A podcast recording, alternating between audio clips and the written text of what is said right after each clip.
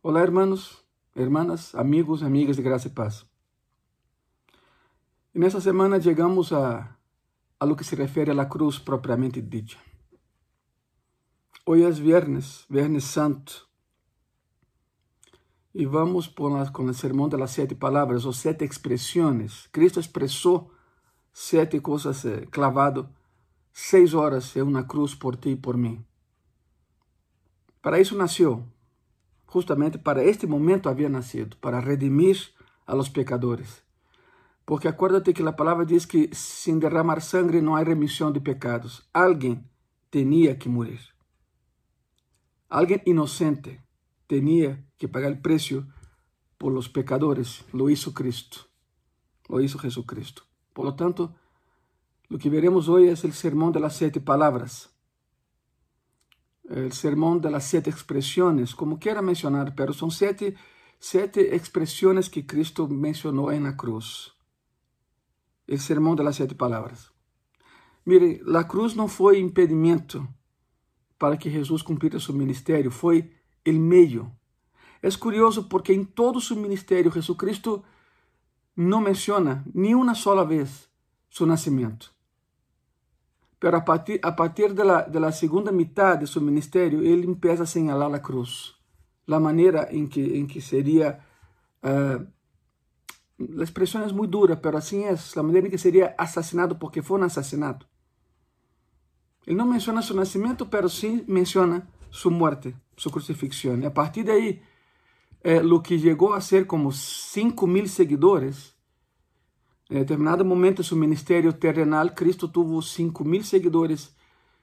Terminou sendo um a los pés de la cruz e foi Juan. E lo veremos hoje. E Juan estava aí não porque era melhor que os demais, simplesmente Juan não tinha onde ir. Juan era o mais chiquito de los discípulos, acuérdense. E não tinha onde ir, por isso estava aí a los pés de la cruz. Pero bueno, vamos com o sermão de las sete palavras. Repito, a cruz não foi impedimento para que ele cumprira seu ministério, foi o meio através do qual ele cumpriu com sua missão na terra. Vamos com a primeira palavra. Ele foi clavado eh, na cruz por ti e por mim, e estando aí, expressou sete pensamentos. Vamos com o primeiro. Primeira palavra. Vamos fazer um recorrido por la Bíblia, então tem tu Bíblia em manos, por favor. Primeira palavra. Lucas, capítulo 23, versículo 34. E a palavra diz assim: Padre, perdona-los, porque não sabem o que fazem. Vamos analisar isso. Padre, perdona-los. Tão pronto como foi levantado na cruz, Jesus intercedeu. É impressionante, em meio de todo o dolor físico, em meio de toda a tortura emocional, de la humillação, porque eh, ele não estava vestido en la cruz. O sea, hay eso también. Hay personas que lo, lo, pintan y lo, lo ponen ahí con trapo o con un, un, un, taparrabos, como, como se dice en español. La verdad es que cada vez que los romanos crucificaban a alguien, era desnudo. Desnudo, o sea, era una humillación total. Para el judío, eh, eh, eh, la desnudez es eh, eh, es herejía, es algo muy grave, muy grave. Entonces Cristo foi clavado desnudo en esa cruz. Es increíble eh, el grado de humillación que sufrió por nosotros. Por lo tanto, Padre, esa es la primera palabra, Padre, perdónalos porque no sabe lo que hace. Tan pronto lo levantaron, intercedió. Y aquí la cosa es, la sangre de Abel pide venganza, la de Jesús clama perdón. Mira o que diz Hebreus, Hebreus capítulo 12, versículo 24. A Jesus, el mediador del nuevo pacto, e a la sangre rociada que habla mejor que la de Abel.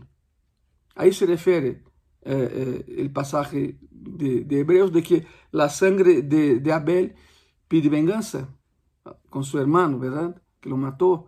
Pero la de Cristo, la de Cristo proclama y clama el perdón. E a segunda parte diz assim, porque não sabe o que fazem.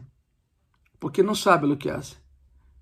A ignorância espiritual e a religiosidade mataram a Jesucristo. Porque não sabe o que fazem. Miren, Cristo perdona a ignorância. pero no la omisión. Significa que si yo sé lo que estoy haciendo, es de cuidado. En alguna ocasión, el Antiguo Testamento relata la historia de que en alguna ocasión robaron el arca, los filisteos robaron el arca. Pensando que era un instrumento poderosísimo en sí mismo, pero era Dios a través del arca, era su presencia. El arca simbolizaba su presencia, ya lo saben. Ya lo saben. Murieron muchos filisteos, pero algunos eh, no murieron, abrieron el, arca, imagínate, vieron lo que había adentro, las tablas, la vara de Aarón, el potecito con el maná, la cerraron otra vez. ¿Y por qué esos que la abrieron no, no sufrieron la condenación? Y los que la abrieron fue, esparcieron mortandad por todo su pueblo. ¿Sabe por qué? Porque esos que abrieron y no murieron es que no sabían lo que estaban haciendo. Dios perdona la ignorancia, acuérdense, pero no la omisión. Los demás que la abrieron sabiendo que no deberían de haber hecho, perecieron. ¿A dónde fue con eso? Cristo sube y dice, Padre, perdónalos porque no saben lo que hacen. Los romanos no sabían lo que estaban haciendo. Los romanos no sabían quién era Él. Pero tú y yo sí sabemos. ¿Se cuenta de eso? Tú y yo sabemos muy bien quién es Jesucristo. Tú y yo sabemos muy bien lo que debemos de hacer y lo que no debemos de hacer. Por lo tanto, cuidado con esa permisividad autoimpuesta. Cuidado, hermano y hermana. Mucho cuidado. Primeira palavra, Padre, perdona-los porque não sabem o que hacen. Vamos com a segunda palavra. Está em Lucas 23, versículo 43. De certo te digo que hoje estarás comigo en el paraíso. De certo te digo, significa sin duda, ciertamente, que hoje estarás comigo el paraíso. É curioso, porque é, Cristo foi, foi levantado na cruz entre os dois ladrões. Não, não sabemos seus nomes. Dejen de dar nome a los ladrones. Não está na Bíblia. Isso é leyenda urbana, isso é costumbre humana. Não sabemos o nome dos ladrões. Não está na Bíblia. Em nenhum lugar da Bíblia vai encontrar nome de los dois ladrones eh, eh, crucificados ao lado de Cristo. Pero por la cultura de ejecução romana, sabemos algumas coisas. Sabemos, por exemplo, que a cruz que Cristo cargou era para Barrabás. Desde o juízo foi assim. Crucifícalo porque eh, liberte a Barrabás e a este mátelo, não? O detalhe é que por a cultura romana de execução, quando agarravam a todo na pandilha, el cabecilla de la pandilla era crucificado en medio. Por eso sabemos que los ladrones, los dos que no sabemos sus nombres, conocían a Barrabás porque eran parte de su pandilla y Barrabás siendo el líder sería crucificado en el medio. Sabemos por, por datos romanos y historiadores romanos que la cruz junta el, el, palo vertical y el patíbulum, que es el travesaño horizontal, juntos pesavam entre 95 e 97 quilos. Sabemos também que o palo vertical nunca era quitado, que se quedava aí. O que eh, a pessoa condenada à cruz cargava era o patibulum, que é o travessanho horizontal. Pero também sabemos que Cristo cargou toda a cruz por primeira vez na história romana. Arrancaram o palo vertical, uniram um com o outro, e por isso Cristo cargou toda la cruz, no, entre 95 e 97 quilos. Por que lo hizo? Porque acuérdense que a cruz era para Barrabás, e Barrabás era tão malo, pero tão malo, que os romanos dijeron, sabe que, que, essa pessoa, que esse homem cargue toda a cruz. E, oh surpresa, não la cargou Barrabás, la cargou Cristo. E tu e eu não la cargamos, la cargou Cristo. Por lo tanto, eh, sabemos por essa razão, porque Barabás foi, eh, eh, iba a ser crucificado em meio de, de, de los dos ladrones. Há coisas, há coisas eh, curiosas. Cristo sube e intercede por aqueles que, que lo clavaram aí. E os dois ladrones se burlavam dele. Aqui hay que aclarar isso, porque há pessoas que dizem havia um ladrão bueno e um ladrão malo. Hermanos, hermanas, por favor, por favor, se estavam crucificados os dois, es que eram malíssimos Los romanos reservavam esse tipo de execução a los peores criminales em sua sociedade. Então não havia um ladrão bom e um ladrão malo. Bueno, seriam, seriam muito bons para roubar, para matar, para violar, todo o que faziam eles. Pero isso sim é certo. Los dos se burlavam de ele. Los dos se burlavam de Cristo. Pero chegou um momento em que um de los ladrones, que não sabemos seu nome, como que começou a reaccionar. Porque os dois ladrones também eram judíos. Começou a reaccionar. Um deles começou a reaccionar. E começou a gritar ao outro: cállate, porque tu e eu eh, merecemos estar aqui. Pero este, este é inocente, ele não hizo nada. O sea, foram cinco minutos de lucidez. Estavam em dolor. Também estavam crucificados, acordem-se. Não com a sanha com que crucificaram a Cristo, mas também estavam aí. E esse ladrão que reaccionou, que começou a pensar, quizá, eh, quizá ele pensou algo assim como: Oye, e se é certo? E se esse que está aqui é mi Salvador? E aproveitou seus últimos cinco minutos de vida. E disse algo, vou parafrasear, não? Ele disse: Senhor, por favor, eh, eu sei que nunca estarei onde tu vas estar, pero me conformo que alguma vez te acordes de mim. E Cristo lhe disse o que acabamos de ler, de certo te digo que hoje estarás no paraíso comigo. Hoje estarás comigo no paraíso. E aqui algo muito curioso, mira, o ladrão lhe pede que se acorde dele no futuro. Jesus lhe promete um regalo no presente. Se estudamos o que Cristo disse, foi isso. Hoje significa prontitude. Estarás significa segurança. Comigo significa companhia no paraíso, um lugar de eterna felicidade. Isso foi o que o ladrão pediu, mas recebeu mais do que havia pedido. Por isso, é, é, desgraciadamente, tenho que dizer-te algo. Eu he estado, desgraciadamente, em muitos leitos de morte. Pessoas que uma vez foram cristianos se alejaram de Cristo e já em suas últimas, a família me habla e a vezes eh, me é de graça e paz, pero me hablam porque me conhecem. E então eu vou estando aí com ele em seus últimos momentos de vida, essa pessoa que se havia alejado de Cristo por anos, regressa ao Senhor. Eu, em minha experiência personal, nunca he visto um cristiano que se haya alejado de Cristo e não haya regressado a Ele antes de morir. Nunca he visto. Será experiência de outra pessoa, mas eu, como pastor, eu nunca he visto um cristiano que não haya regressado ao Senhor, aunque seja minutos antes de sua morte.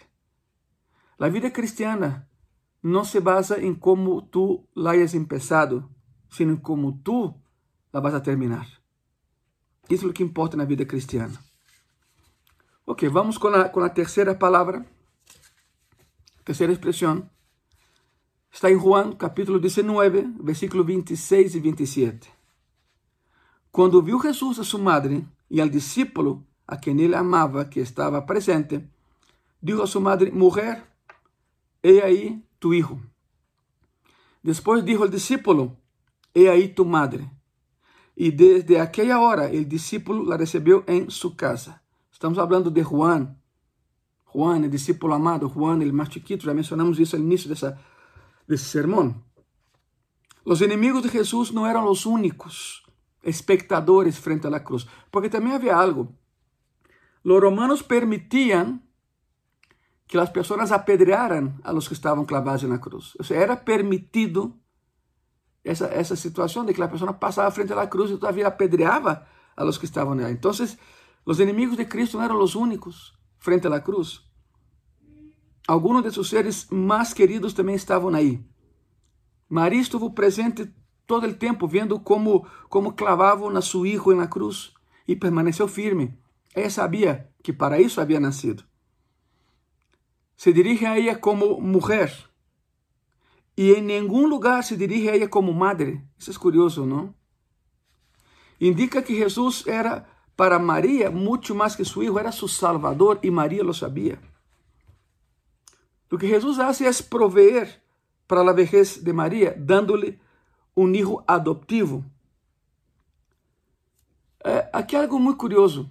Para aqueles que creem todavia que, que Maria é toda poderosa e que hace milagros e ela é intercessora entre o homem e, Jesus Cristo, coisa que não é bíblico e não está Bíblia. Aqui há, há perguntas muito inquietantes. Se, Maria é Deus, se Maria subiu aos céus, se Maria tinha todo esse poder, por que não barrou seu filho de la cruz?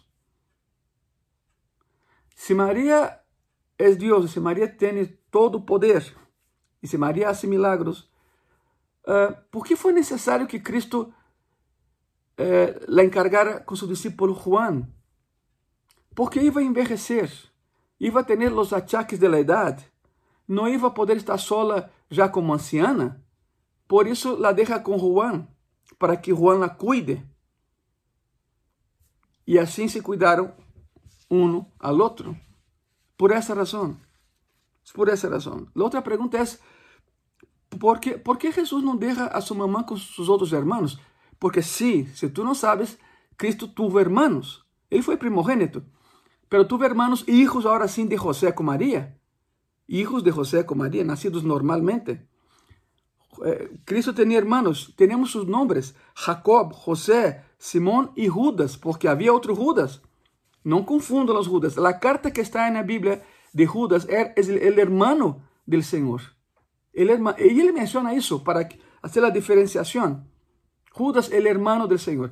E cada vez que os que os evangelhos eh, eh mencionam a Judas, eh, Judas Iscariote, o malo, eles são muito claros para não fazer confusão de nomes Cada vez que mencionam Judas, el traidor dice Judas, el que traicionó al Señor. Porque el otro Judas es el hermano de Jesucristo, hijo de José y María. Si tenía otros hermanos, ¿por qué Cristo no dejó a su mamá, a María, con sus hermanos, Jacob, José, Simón y Judas? Y, y tenía, y tenía eh, sabe a ciencia cierta, tenía mínimo dos hermanas. Porque se menciona una vez lo buscaron en el templo e disseram: Senhor, aí afuera estão tus hermanos e hermanas. E para aqueles que dizem: não, não, não, não, não, a, a expressão aí são primos. Mire, te voy a dizer uma coisa. Isso é uma ofensa à nossa inteligência, não? Porque a palavra que está aí, eh, em seu original, em grego, é a palavra hermano. A palavra primo é outra palavra. Hermano e hermana. De la mesma família. Não, não eram primos, eram seus hermanos e hermanas de Jesus porque a pergunta que, que estamos aqui tocando la tecla uma outra vez é por que, se teniendo hermanos, por que Cristo não deixou a sua mamã com seu irmão, sino com Juan, seu discípulo? Porque eles não creiam nele. Seus próprios irmãos não creiam em ele. Se converteram depois que lo viram ressuscitado. Aí sim, Jacob chegou a ser o líder da igreja em Jerusalém. Mientras moria na cruz, encomendó a su madre al cuidado de Juan, el discípulo amado, y no a sus hermanos que todavía no creían en él. Vamos con la cuarta palabra. Está en Mateo 27, versículo 46. Mateo 27, 46. Cerca de la hora novena, Jesús uh, clamou a gran voz dizendo: Eli, Eli, lama sabachthani, isto é, Deus mío, Deus mío, por que me has desamparado? Hora novena seria três da tarde para nós. Por isso esse sermão está sendo transmitido a essa hora, às três da tarde. Foi quando ele entregou sua, sua vida. Desde o meio-dia se hizo tinieblas em toda a terra. Desde o meio-dia. Foi um espetáculo eh, dantesco, diria eu. Foi um espetáculo assombroso que ao meio-dia se hizo tinieblas em toda a terra. Quedou clavado aí seis horas. Por isso, a hora novena que se menciona aqui é às três da tarde encontramos essas mesmas palavras, ou seja, Eli, Eli, lama sabachthani, as mesmas palavras no Salmo 22, escrito por Davi, que é uma declaração profética de la crucifixión. Mientras Cristo colgava de la cruz, levava sobre ele os pecados de toda a humanidade, passado, presente e futuro. Quero que te imagines algo. Tu has pecado, eu também he pecado, Já não pecamos, como cristianos que somos, já não pecamos, pero sí sabemos lo que é o pecado. Agora, te imaginas quando uno peca, se sente mal, não? Se sente devastado porque uno sabe que, que isso é o que não devia haver feito e nos sentimos mal. Agora, multiplica esse sentimento por 6 bilhões de vezes, que a população da Terra hoje em dia, pero multiplica também por de la tierra en el pasado y multiplica también por, por la población de la tierra futuro. Todo isso, todo esse sentimento de culpabilidade depositado em um solo homem é devastador. A pessoa se põe louca. Cristo cargou sobre ele a culpabilidade de toda a humanidade, passado, presente e futuro. Cristo sabe os pecados que cometerás. Cristo sabe os pecados que eu vou cometer, se é que lo hago. Claro que não lo vou fazer, pero, o sea, ele cargou sobre ele o sentimento de culpa de toda a humanidade, tanto no passado, como presente, como no futuro. Isso, uma vez mais, repito, é devastador. Devastador. Nossos pecados foram colocados na conta de Cristo e Deus se los cobrou assim como te estou dizendo. Essa foi a quarta palavra. Eli, Eli, lama sagbatani. Alguns se burlavam e dizendo, mira, eh, clama por Eli, o profeta, está clamando. Não, pero não era isso. Isso é uma expressão eh, eh, que foi usada por Davi em seu, em seu pecado, pero já mencionando, mencionando a cruz. Sabemos que Deus aborrece o pecado, pero ama o pecador. En la cruz, Cristo experimentou o que nós chamamos muerte espiritual ou ausência de comunhão com Deus e em seguida uma morte física. A quinta palavra, Juan 19, 28. Tengo sed. É o que está aí, tengo sed. Se cumpre uma vez mais a escritura, porque o Salmo 69 Versículo 21 dice así, me pusieron además hiel por comida y en mi sed me dieron a beber vinagre. Los romanos tenían la costumbre de dar a los que estaban crucificados vino mezclado con mirra para aliviarles el dolor. Y no porque fuesen los romanos personas muy buenas, no era por eso, era para extender, es para prolongar la tortura de la cruz, para que pudiesen soportar todavía más el dolor de la crucifixión. A Jesús se le ofrecieron, pero no lo aceptó, ya que quería conservar la plena lucidez en la hora más oscura y dolorosa que estaba viviendo. Por eso él no aceptó, no aceptó. Y además, además como burla, mojaron un hisopo en la punta de una, de una vara con, en vinagre y le dieron en los labios. O sea, era, era burla tras burla y tortura tras tortura. le dieron y le dieron algo muy amargo, vinagre, en lugar de agua. Tengo sed, tengo sed. Estava desidratado, levava várias horas sendo torturado, havia perdido muita sangre e por isso tinha tanta e tanta sede. Sexta palavra, Juan 19, versículo 30. Consumado es. Lemos isso em espanhol, é muito conciso, muito escueto, não? consumado é. Pelo que Cristo dijo na cruz, é tetelestai. Na palavra em grego, tetelestai. Tetelestai era a expressão usada quando alguém pagava uma deuda. Tetelestai, tetelestai é, significa deuda pagada quando alguém é, assinou uma, uma deuda ou, ou, contraiu uma deuda, e dia que terminava de pagar, a pessoa que, que, que lhe prestou dinheiro lhe, lhe entregava um recibo, um pequeno pergaminho ou, ou, ou um cuero pintado, a palavra tetelestai estava aí, significa deuda pagada.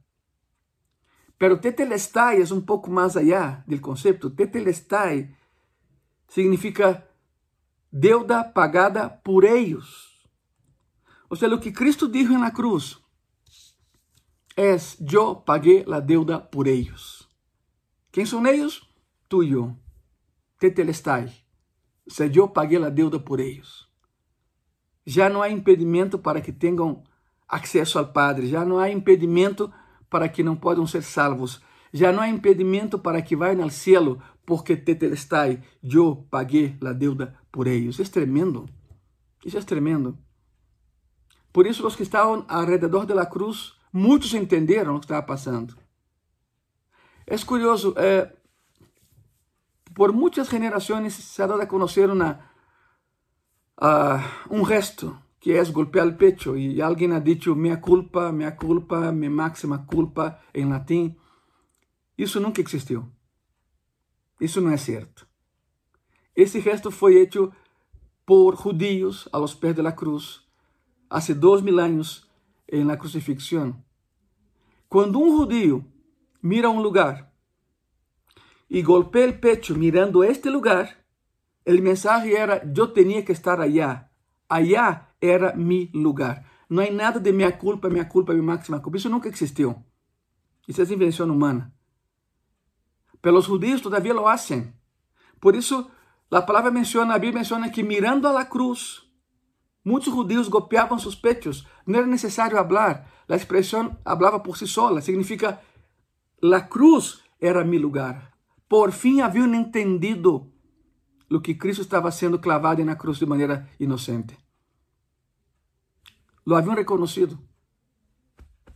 Era mi lugar. La cruz era mi lugar. E sim, la cruz era tu lugar, la cruz era mi lugar, pecadores que somos redimidos por la sangre de Cristo. Ele ocupou nosso lugar em la cruz. Por isso, ele golpe de pecho e mirando a la cruz. Ele, ele el centurión que lo colocó ahí eh, comandava uma centura, 100 soldados, pero nessa ocasião comandava um quarteto, chamado quaternário. Eram quatro los, eh, eh, los que escoltavam a, a pessoa na cruz, quatro. Por isso sabemos algo curiosíssimo, por isso sabemos que, e foi profetizado, sobre seu manto echaram suertes, não? Não porque o manto valia algo, era muito lujoso, porque aí também películas e pensamentos do manto sagrado, de que o manto de Cristo era muito valioso, de que o manto de Cristo sanava por si mesmo. Não, não, não, não, não. Echaram suerte simplesmente porque, por uma questão é, lógica matemática. La, la vestimenta de um varão judío era composta por cinco peças estava eh, suas sandálias, estavam sua túnica, estavam su manto, estavam seu cinturão e estavam sua roupa. Eram, eram cinco as peças que, que formavam a, a vestimenta típica de um varão judeu. Eram cinco peças de, de vestimenta e eram quatro soldados romanos. Repartiram o demais e quedou a túnica eles pareceu muito lógico. Se não vamos a cortá-la em quatro pedaços, não, não vai servir de nada. Melhor echamos sorte a ver quem se queda, quem se queda com a túnica. Foi por isso. Não porque era milagrosa, não porque era de luxo, não, não, não, não, não. Não era por isso. Outra vez uma questão de lógica matemática. Consumado é, tetelestai, eu paguei la deuda por eles. Sétima palavra, sétima expressão, Lucas capítulo 23, versículo 46. Então Jesus, clamando a gran voz, dijo, Padre, em tus manos encomendo mi espírito. E havendo dicho esto, expirou. La misión sigue, Ele está vivo, está con nosotros, pero esse dia foi trágico, foi trágico. Seus amigos, discípulos pensavam que já havia terminado, Pero ele foi à cruz e provou uma vez mais quem era e quem é. Padre, em tus manos encomendo meu espírito, e havendo dito isto, expirou. Podemos resumir todo o ministério de Jesus enquanto estuvo caminhando fisicamente entre nós, verdade? Em uma sola palavra: entrega. El Padre entregou a seu Hijo para que eh, nosotros alcanzáramos salvación. Él se entregó al trabajo de tres años de preparar a doce hombres comunes y corrientes para cambiar al mundo. Judas lo entregó con un beso, señal de respeto y de amor. Porque déjame hacer una pausa aquí. Y vimos eh, eh, eh, la entrega y todo eso, ¿verdad? Uh, el beso en la mejilla era algo muy serio. Simbolizaba amor y respeto. Significaba, yo reconozco mi lugar y tu lugar. México es de los pocos países donde todavía los hijos y las hijas besan a papá y mamá en la mejilla. Y tú eres mexicano y déjame decirte algo, nunca pierdas esa costumbre, nunca. No lo hagas. Besar a papá y mamá en la mejilla es reconocer su autoridad sobre uno y respeto que debemos tener por ellos y por ellas, por papás y por mamás. Por isso, quando Judas lo entrega, lo entrega com um beijo na mejilla. O sea, Jesucristo le, le, le menciona, amigo, com um beijo me entregas, como dizendo, Judas, estás louco? Reconoces que eu sou tu líder, expressa tu amor hacia mim, reconoces que eu estou sobre ti e aún assim me entregas. O sea, todo, todo resumido em uma frase, com um beijo me entregas. E assim é, Judas lo entregou com um beijo señal de respeto y de amor. Y he dicho en Gracia y Paz en varias ocasiones y, voy a repetir. Bueno, estamos en pandemia, no podemos tener a todos ahí en el auditorio, ¿verdad? Pero el día en que, en que ya eh, regresemos a semáforo verde, esperemos que sea pronto, con los debidos cuidados, por supuesto, cada vez que vengas a Gracia y Paz, no espere que Él te toque a ti, porque lo que Él espera es que tú le toques a Él. Lo que Ele espera é que tu lhe beses a Ele em la mejilla. Sempre dito em Graça e Paz isso e, e, e retomo o tema. Quando vengas a Graça e Paz, não espere que Ele te toque. Lo vai ser, te vai sanar, te vai levantar, te vai redimir. Verdade? Pero quando vengas a Graça e Paz, não espere que Ele te toque a ti. O que Ele espera é que tu lhe toques a Ele. Como? Dando um beijo la mejilla de Jesucristo. Reconhecendo su señorío sobre tu vida y reconociendo que Él es Dios, tú y yo no lo somos. Otra vez, Judas entregó con beso a Cristo, señal de respeto y de amor. Y el resumen en este, estamos viendo que la palabra que resume todo su ministerio es entrega. Y en la cruz, Él se entregó. Y la cruz es la expresión máxima de esa entrega. Esas fueron las siete expresiones de Cristo en la cruz. Quiero terminar con lo que escribió Octavius Wislum, un poeta del siglo XIX. Eh, es una sola estrofa de lo que escribió. Y dice así, ¿quién entregó a Jesús a la muerte? No fue Judas por dinero, no fue Pilato por temor, no fueron los judíos por envidia, sino el Padre por amor. Por ese amor se entregó por nosotros. Cerrem sus ojos, vamos a orar. Amado Senhor e Salvador Jesucristo, reconocemos, Senhor, que te entregaste por nosotros. Reconocemos, Senhor, que la cruz era nuestro lugar, no el tuyo. Reconocemos, Padre, que todo foi hecho segundo tu voluntad Reconhecemos que eres todo-poderoso. Poderia, Senhor, estando na cruz, dizer não e se acabaria todo. Se hubieras pensado, clavado seis horas na cruz, se tão só hubieras pensado, me duele, me duele, todo isso estaria terminado, Senhor. Pero em meio de tanto dolor, controlaste do que pensavas, Padre Santo, porque os ángeles esperavam um pensamento tuyo para sacarte de aí e para acabar com a humanidade, acabar com o universo, Padre Santo. Não lo hicieron. Esperavam ordem, não lo hicieron. Porque o que tu pensavas na cruz era em nós.